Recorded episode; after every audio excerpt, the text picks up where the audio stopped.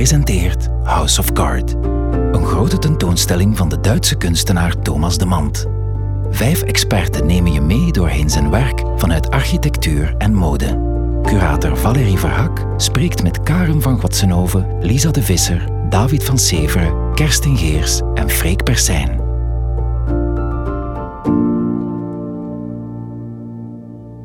Ik ben Valerie Verhaak. Ik ben curator in M. Leuven. En vandaag zit ik samen met Lisa de Visser. Lisa, kan jij jezelf even voorstellen? Uh, ik ben eh, Lisa de Visser. Ik uh, ben architecte. Um, ik ben uh, hoofdredactrice van het architectuurtijdschrift A+, Architecture in Belgium. en ook de artistiek directeur van het geheel, want met A+, organiseren wij ook lezingen en tentoonstellingen. Uh, we hebben ook het uh, genoegen om Thomas Demand uit te nodigen binnenkort voor een lezing in samenwerking met Museum M. Um, ik uh, geef ook les aan de Universiteit van Luik. daar geef ik ontwerp. Um, en um, verder ben ik ook architectuurcriticus en schrijf ik veel. Je kent dus het werk van Thomas Demand. hoe heb je dat werk leren kennen? Het werk van Thomas Demant ken ik al een beetje langer, maar eigenlijk dankzij de architecten met wie dat hij heeft samengewerkt. Um, hij heeft met verschillende architecten samengewerkt, waaronder Arno Brandelhuber en uh, Caruso St. John. En dat zijn beide architecten die wij ook de laatste jaren ook hebben uh, uitgenodigd om een lezing te komen geven voor A+, in samenwerking met Bozar. En het is eigenlijk via gesprekken met andere architecten dat ik uh, hem beter heb leren kennen. Ik heb wel ook werk van hem gezien um, op de Biennale van Venetië vroeger. Maar um, het is eigenlijk vooral dankzij de samenwerking met de architecten dat, dat zijn werk mij is opgevallen. En als je daar dan meer ook naar... Dus het is beeldend werk uiteraard. Ja. Hè? Dus als je meer bent gedoken in zijn beeldend werk... Um, welke, welke indruk maakt dat op jou? Wat betekent dat werk voor jou? Ik heb het eigenlijk altijd heel fascinerend gevonden hoe hij te werk gaat. Het is... Uh, voor een architect um, heel interessant om te kijken dat mensen die zelf geen architect zijn, toch een middel gebruiken dat heel eigen is aan de architectuur, namelijk dat van de maquette. En uh, Thomas Dimant heeft um, een deel van zijn handelsmerk is dat hij maquettes maakt uit papier, daar foto's van neemt en achteraf die maquettes ook weer vernietigt. En die, de manier waarop hij die maquettes maakt is ook heel interessant, omdat het een soort van één op één relatie heeft met de realiteit. Wat voor een architect eigenlijk net niet zo is. Want een architect gaat de realiteit voorstellen via maquette, maar altijd op schaal en op, via andere criteria gaat die te werk gaan. Dus ik vond het eigenlijk heel fascinerend hoe een andere uh, discipline of een kunstenaar uit een andere discipline zich een bepaalde representatiewijze van de architectuur zich heeft eigen gemaakt en daar op een manier mee te werk gaat die... Um, die ergens ook soms zelf een beetje chockerend kan zijn voor een architect. Ook het feit dat achteraf alles vernietigd wordt en dat je eigenlijk alleen maar de, de representatie van de representatie krijgt. En dat zijn eigenlijk de aspecten die ik altijd heel interessant gevonden heb. En zo die, de, de dubbele relatie met de realiteit die daardoor opgebouwd wordt. Je sprak daar net over het feit dat, hij ook, dat je zijn werk hebt leren kennen door zijn samenwerking met andere architecten in hoeverre denk je dat zijn werk echt een invloed ook heeft gehad op hoe er vanuit architectuur wordt gekeken naar het eigen vak? Ja, ik denk dat zeker in de relatie met de architecten met wie dat hij samengewerkt heeft, dat die invloed zeker aanwezig is. Het kan ook bijna niet anders, omdat je ook wel ziet dat die, de samenwerkingen met de verschillende andere architecten ook niet zomaar toevallig zijn en uh, ook vaak rond een project gebeuren, maar ook over verschillende ja, jaren ook gespreid zijn en dat je ook inderdaad een wederzijdse invloed ziet.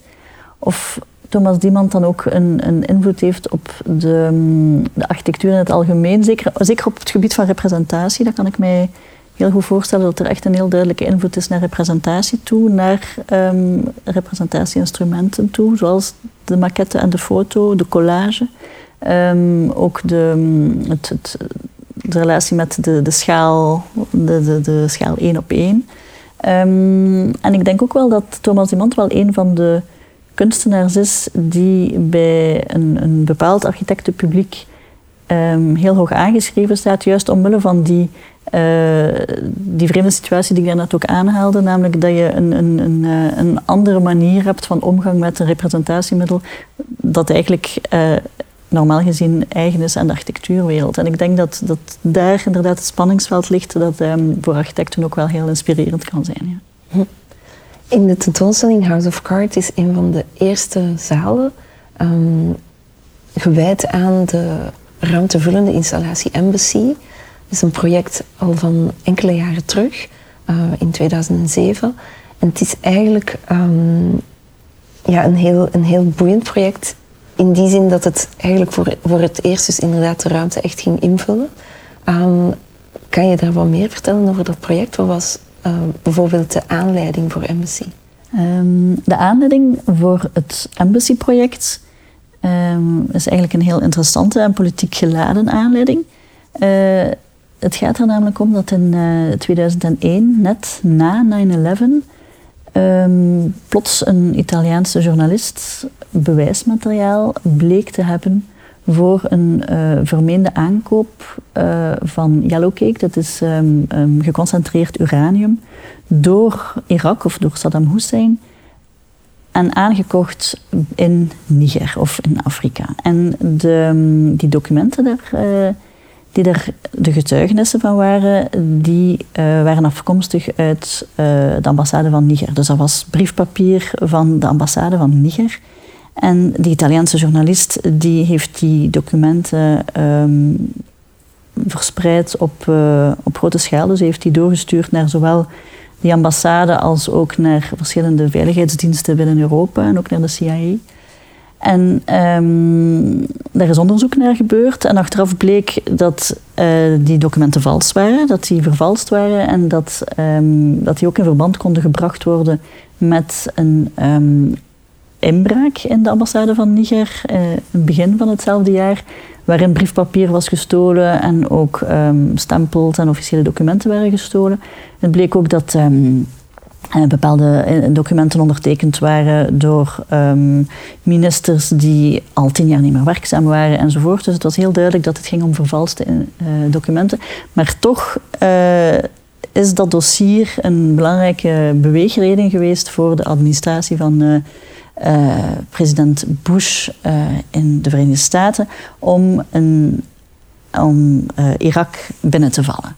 En dus dat is een hele controversiële bladzijde in de politieke geschiedenis.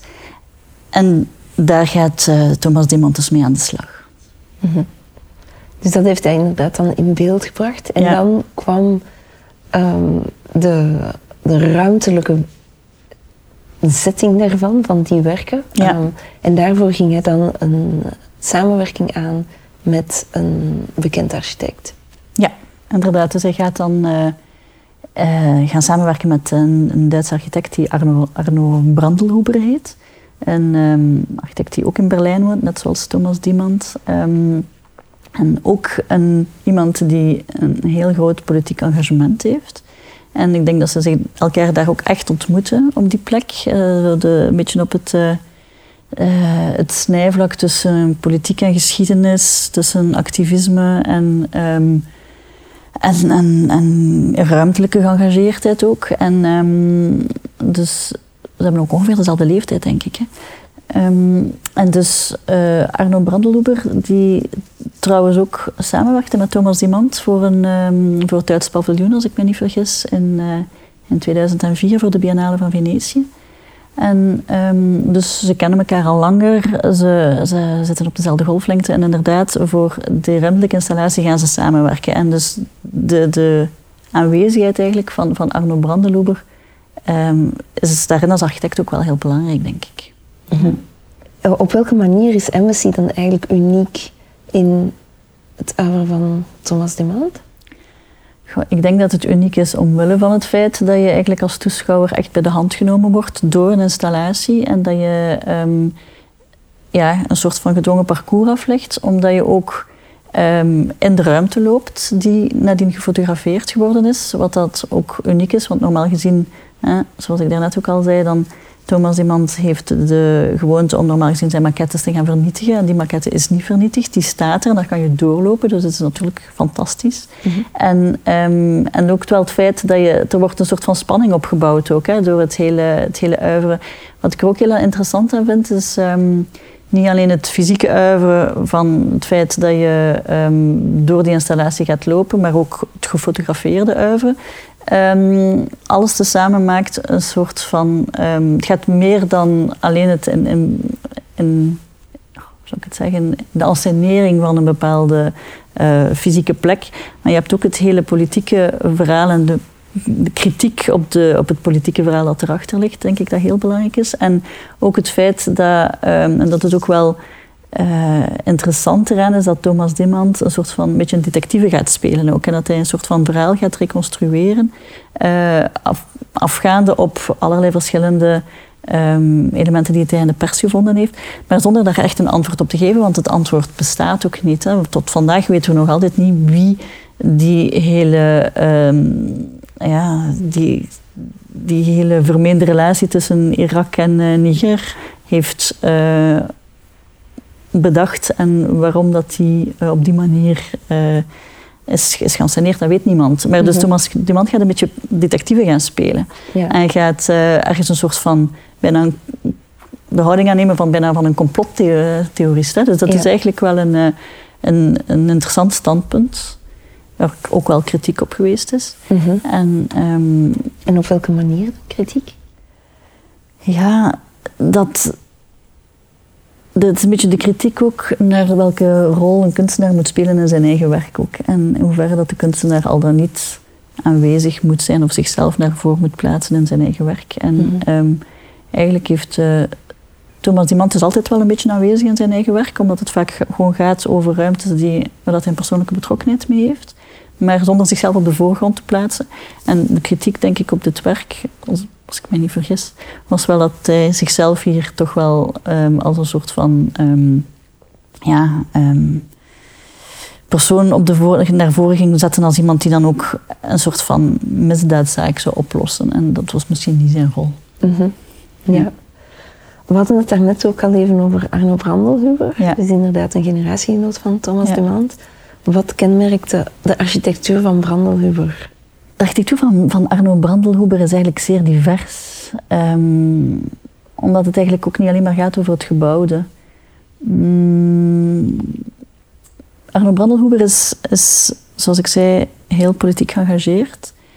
Is, heeft ook een zekere verbolgenheid over een aantal zaken waar we als architect dagelijks mee geconfronteerd worden, namelijk het architectuurbeleid, het hele, politieke systeem achter architectuur en ook um, de hele reglementeringen die met architectuur uh, gepaard gaan. En um, hij heeft op verschillende manieren eigenlijk gepoogd om daar tegenin te gaan, zowel door in de manier waarop bepaalde projecten zijn vormgegeven, als ook via andere middelen. Arno Brandeloeber is ook iemand die op, altijd op een heel um, interdisciplinaire manier te werk gaat. Dus hij, in zijn bureau werken niet alleen architecten, daar werken ook nog mensen met andere disciplines, kunstenaars, eh, sociologen, um, mensen met een economische achtergrond enzovoort. En dus eigenlijk gaat hij met een hele brede kijk eigenlijk kijken naar, um, naar architectuur. En, en beperkt hij dat dan tot het lokale in Duitsland? Of is zijn bereik eigenlijk wel veel internationaler? Zijn bereik is zeker internationaler, maar het klopt natuurlijk dat bepaalde, een bepaald beleid of een bepaalde regelgeving soms heel natie- of streekgebonden is. Dus um, maar zijn bereik is zeker internationaal. Hij, maakte ondertussen twee of drie films, als ik me niet vergis. Uh, in ieder geval um, maakte hij een film die Legislating Architecture heette, die op de Biennale van Venetië getoond is in 2016, denk ik. Um, en die eigenlijk gaat over um, regelgeving en architectuur en het hele architectuurbeleid dat daarachter schuilt. Uh, maar waarvoor dat hij ook interviews aanging met uh, allerlei verschillende mensen buiten Duitsland. Hè, dus ook met heel veel um, verschillende architecten en mensen die met regelgeving bezig zijn in, in verschillende landen in Europa. Dus Arno Brandelhuber heeft nu ook uh, heel recent een andere film gemaakt die Architecting After Politics heet. Um, en die ook opnieuw gaat over de verschillende manieren om via een, een, een goed architectuurbeleid eigenlijk een betere output te krijgen van de gebouwde ruimte. Met onder andere ook ehm, verschillende Belgische architecten, dus uh, Leo van Broek en Wanna Bogdan komen ook voor in die film. Um, en dat is echt wel Arno Brandelhoeber ten voeten uit. En hij gebruikt niet alleen het medium van de film om die overtuigingen te delen, maar ook zijn eigen gebouw. Dus bijvoorbeeld een van een heel bekend gebouw van hem is uh, um, een gebouw in de, in in um, zijn eigen kantoor in Berlijn, waar ook het gebouw een soort van resultanten is van een reeks soms bijna absurde regelgeving. Uh, gekoppeld aan het feit dat de fundamenten en de kelder van het gebouw er al stonden, want het was namelijk een, uh, een, een, project dat door een, een projectontwikkelaar uh, gestart was, maar die was dan failliet gegaan. Ik weet de, de, details er niet van, maar in ieder geval was het een, een, een geflopt project dat dan een soort van non-ruimte eigenlijk had achtergelaten. En Arne Brandeloever heeft daar eigenlijk de potentieel van gezien en daar dan zijn kantoor op gebouwd. Mm -hmm. En dus... Um, en hij werkt ook altijd samen met verschillende kunstenaars en zo. Dus, die combinatie van Arno Brandenhoever en, en Thomas Diemant is zo logisch. Dat, um, ja. ja. En enkele jaren terug heeft hij ook een lezing gegeven in Bozaar. Ja. Op vraag van jullie trouwens, ja. van A+. Ja. Um, en was zijn lezing eigenlijk ook een filmfragment? Ja, precies. Zijn lezing was eigenlijk een soort van manifest bijna. Hè. Dus Mhm. um, het was eigenlijk heel interessant. Het was de eerste keer dat we uh, zo'n lezing kregen. Na de, de, meestal geven architecten een soort van kritisch overzicht van een selectie uit hun eigen uiveren. Maar hier kregen we eigenlijk een film waar dan live commentaar bij gegeven werd. Een film die eigenlijk um, delen waren uit de film Legislating Architecture, die dan op de Biennale getoond was. En die hij gemaakt heeft met um, de, de, regisseur en ook kunstenaar uh, Christopher uh, Roth. Roth.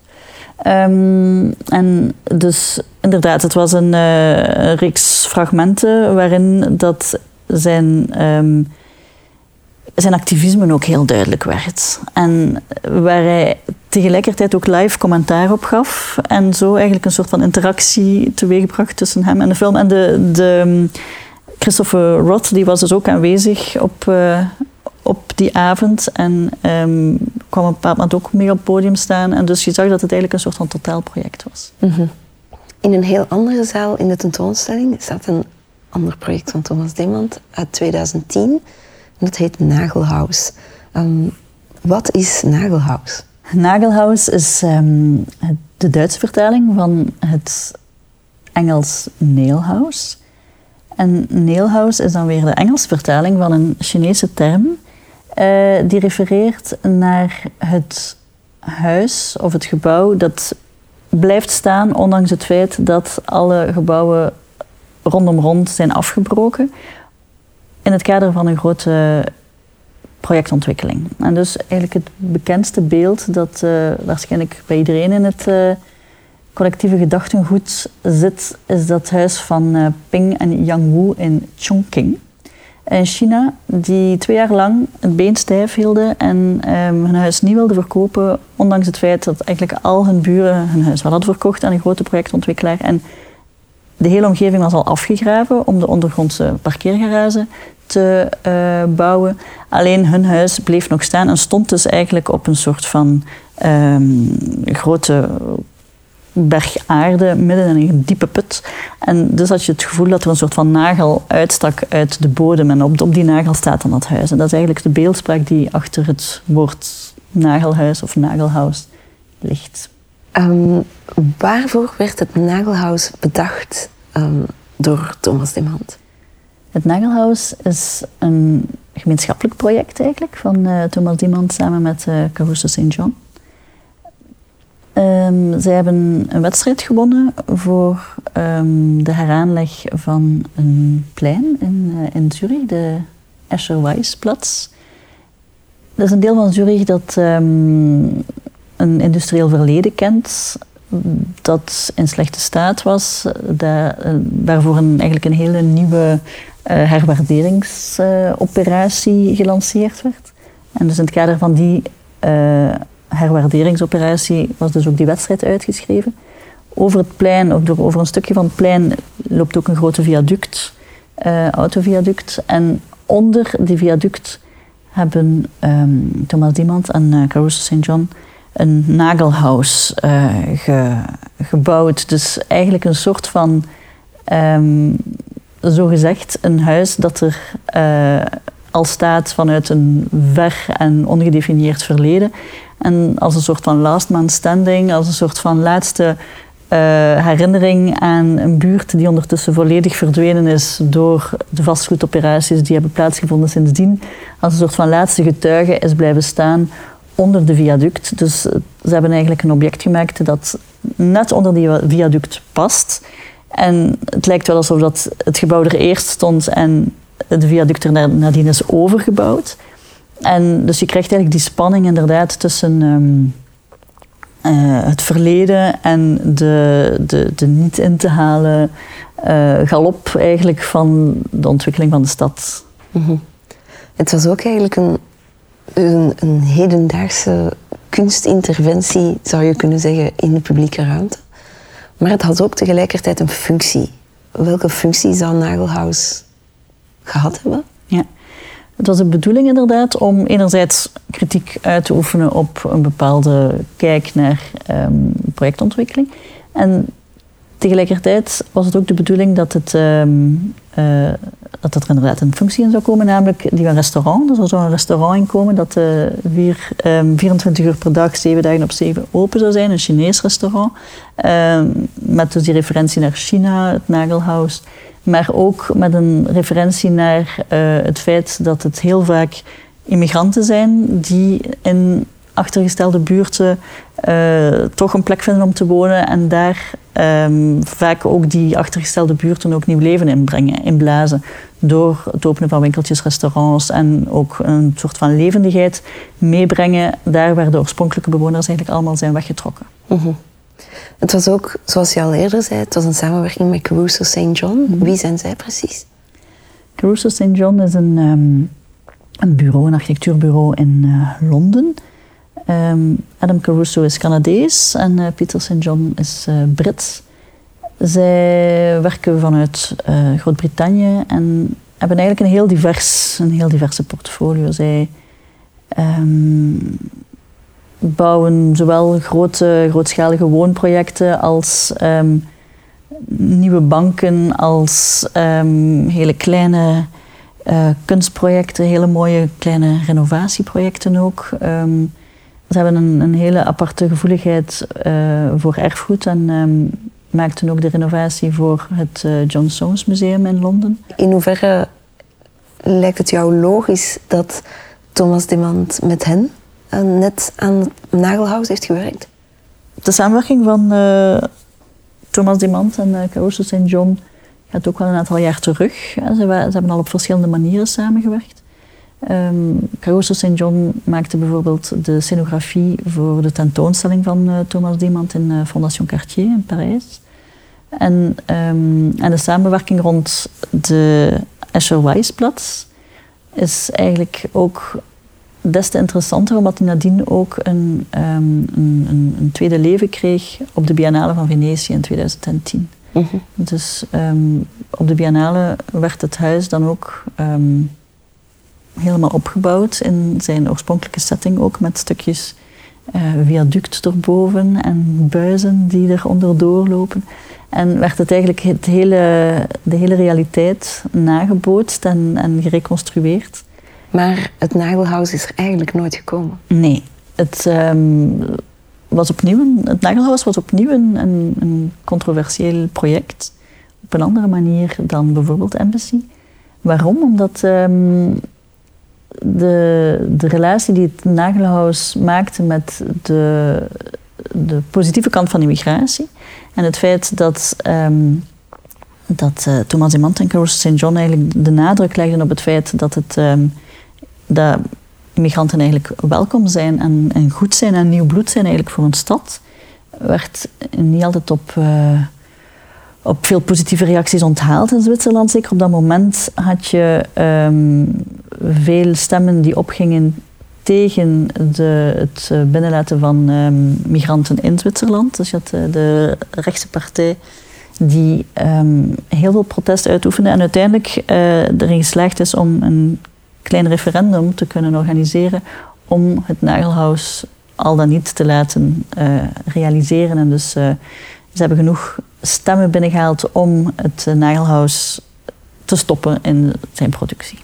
Is deze samenwerking tussen Thomas de Mant en Caruso St. John verrijkend geweest voor beide partijen? Ja, het is natuurlijk, wat ik er eigenlijk ook zeer interessant aan vind, is het feit dat het um, een, een, een, samenwerking is tussen een architect en een kunstenaar voor een wedstrijd. Die, um, waarin vaak krijg je een architectuurwedstrijd waar je, waar je als architect uh, gaat aan deelnemen en dan neem je een kunstenaar onder de arm die een soort van ondersteunende of soms zelfs decoratieve rol toegewezen krijgt. En de samenwerking voor deze wedstrijd was helemaal niet zo. Daar kreeg je eigenlijk een, een, een samenwerking tussen twee gelijkwaardige partners, waarbij dan als je dan toch een, een, ondersteunende rol wilt toekennen aan iemand, is eigenlijk de architect die de ondersteunende rol uh, uh, neemt ten opzichte van, van de kunstenaar. En ik denk dat dat een, een, een soort van eye-opener is ook voor de manier waarop dat je um, kan intekenen op wedstrijden en dat ook wel ergens een precedent heeft geschapen. Mm -hmm. Dus in dat opzicht denk ik dat het um, een, een, een, manier is ook om op een andere manier te kijken naar um, samenwerkingen tussen kunstenaars en architecten en in relatie tot uh, bepaalde opdrachten die, uh, die gesteld worden door een overheid of door een, um, mm -hmm. door een kunstinstelling. Dankjewel Lisa voor jouw tijd, voor jouw enthousiasme mm. en voor het gesprek. Het was fijn jou hier te hebben. Dankjewel Valerie, het was fijn om hier te zijn.